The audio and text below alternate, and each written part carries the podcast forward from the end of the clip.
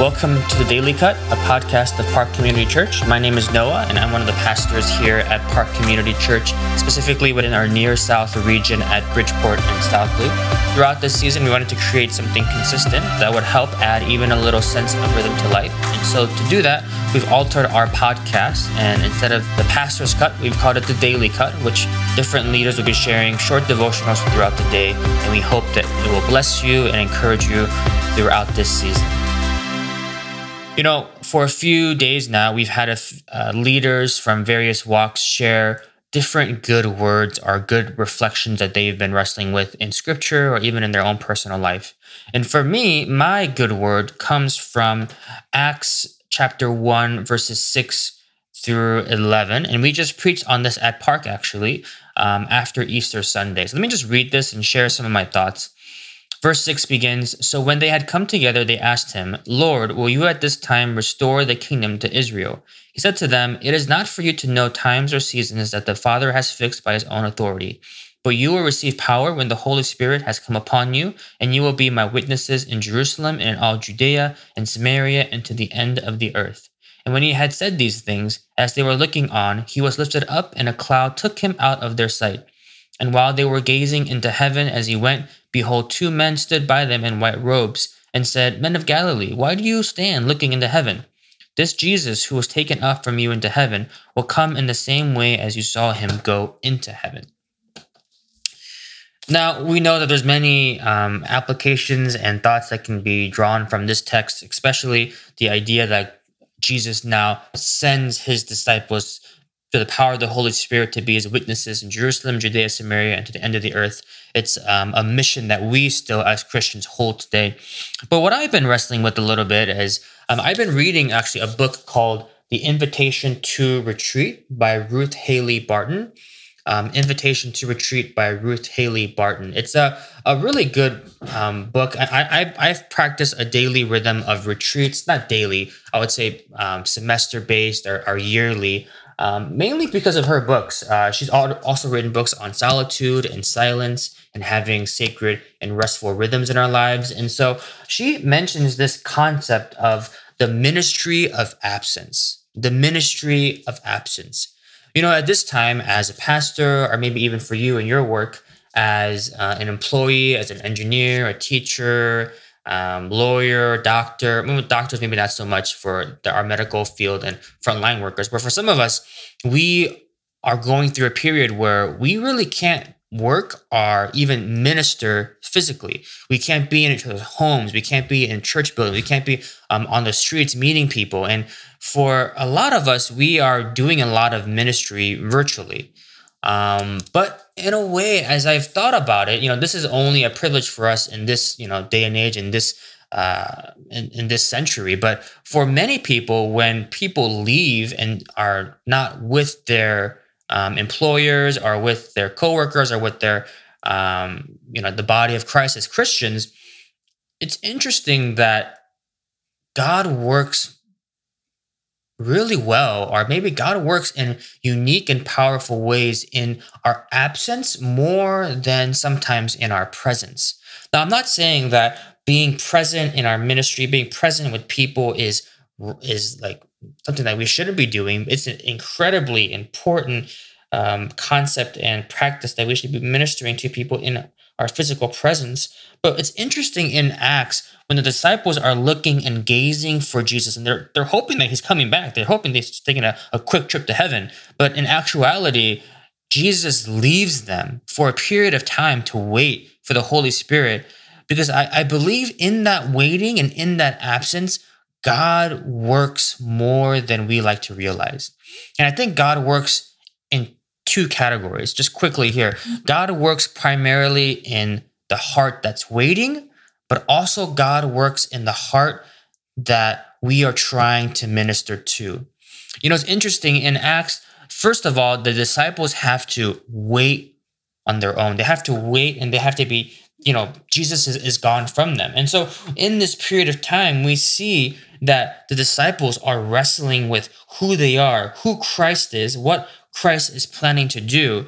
And I feel in this time that God is beginning to work and allow them to trust more in who Christ is. God's allowing space to, to pray, to wrestle with. If we see in the rest of Acts, God allows them to replace um, Judah with Matthias, and he also begins to um, work within Peter and the disciples and really work in their ministry of who God is and what they're calling them to do. And so when we're absent in our ministry, especially during this time, God is able to refresh us, to give us rest, to speak us to speak to us in ways that we couldn't do when we're too busy, when we're too active, when we're too caught up in the things around us. But when we put our computers aside, our, our planners aside, our calendars aside, and we are stuck at home, God ministers to us when we're absent from the things that we could be doing. But in addition to that, God also works in the people that we are meant to be ministering to when we are absent for them. So Jesus left the disciples. He could have stayed with them throughout the rest of their lives, but he didn't. When we step away from the people that we are ministering to, that we are loving, that we are serving, in a way, it also allows us to take a back seat and for then God to take the front seat whenever they are interacting with God themselves. So, for example, for us, especially as a pastor, we feel this. We feel like we need to be ministering to our people well, that we need to be serving them, that we need to be preaching to them, we need to be doing so many things for them, but we can't right now. We, we absolutely can't. And I, I feel that what God is reminding me and reminding many pastors, I think, today is that God is still working in our people, even though we're not physically with them you know, I don't know about you, but even on um, in technology and social media and things, there's so many of pastors and churches who are so concerned about remembering to give their people content and give their people resources. And I'm saying that's a really, really good thing. But what I don't feel like I see as much are pastors and leaders taking a step back and praying and praying that God, to the power of the Holy Spirit, works within his works within their people even more so in their absence in the absence of the pastoral leader so that god through the power of the holy spirit can be working in them because we don't know what God is doing within our people. We don't know what God is doing through our friend, our neighbor, our our our our, our pastor and leaders, um, even those who are not yet Christ followers that we've proclaimed the gospel to. We we don't know what God is doing, and I feel like this concept of a ministry of absence is a reminder for us in the church that we are not the ones who changes hearts. We are not the ones that can move mountains, that can call people to faith. And what's amazing is that in the book of Acts, when Jesus is absent and the, the disciples are praying in the upper room and they're trying to figure out they've they've uh, they've uh, made Matthias now the twelfth disciple replacing Judah, and then one day in their waiting, in you know they're not proclaiming the gospel, they're not physically reaching out to people just yet, but they're waiting for the Holy Spirit to come upon them, and when that Holy Spirit comes upon them they are able to, Peter's able to proclaim the gospel, the good news to many people. And 3,000, thousands, that are, I think hundreds or thousands of people are saved. They are saved that instant, not because Peter is amazing or the disciples are amazing, but because God most likely was ministering to those people who heard that message at that time before they heard that message. And I think for us, it's a reminder that we are so drawn to do, so drawn to teach, so drawn to give advice, to direct, to solve problems, to you know figure out the situations, put events on. And I fall into that temptation, that temptation so much too. But what I feel like God, especially during this season of life, is calling us as Christians to remember is what can God do in our absence more than when we are present in our ministry and our works and whatnot. And I think one of the key things, of course, is is prayer. But I think one of the challenges for us as Christians is that do we trust God? Do we really trust that He is able to work when we are not physically there with our people? And I believe during the season, God is calling us in the church as Christians, as workers, as you know, people who have given so much to various aspects of our lives and ministry, he is calling us to trust that he is working. He is the only one that can be physically present with every single one of his people right here and right now. And we simply can't. We are only present right now, probably in our homes. But what God is calling us to do and asking us to do is to trust him, is to know that he is present with our people and that he wants us in our absence to be faithful to him, to, to, to know that he is fully in control. And you know, one interesting thing is um, that I want to quickly close with is as much as we want to do much for God, um, I think that in this season, God is calling us to a deeper life of prayer and perhaps even fasting for some of us. And for um, our Bridgeport and South Loop Park locations, we're actually taking a day of fasting today, actually, a 24 hour day of repentance and fasting.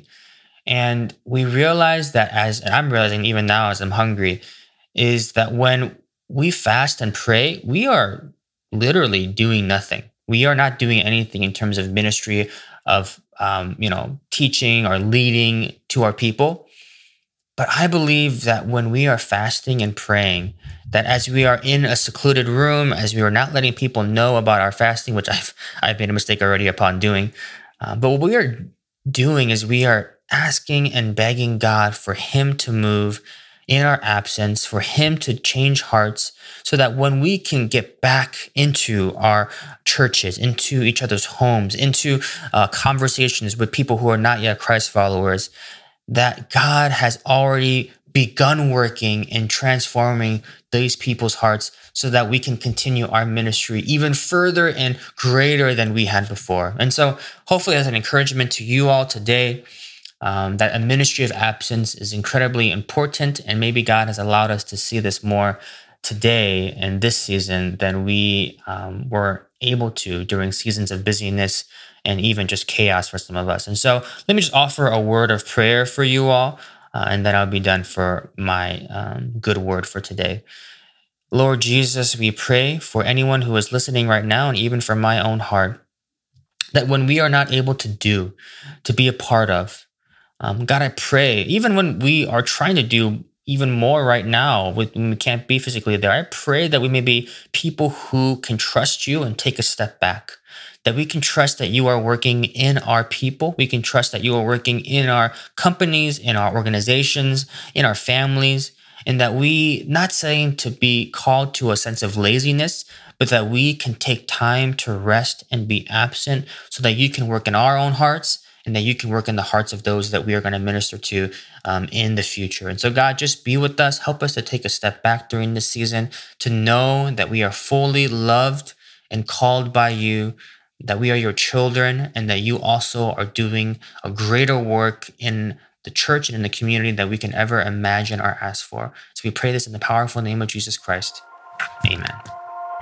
Hope you all doing well. We'll be back tomorrow with a different pastor or leader sharing their devotional or the daily cut.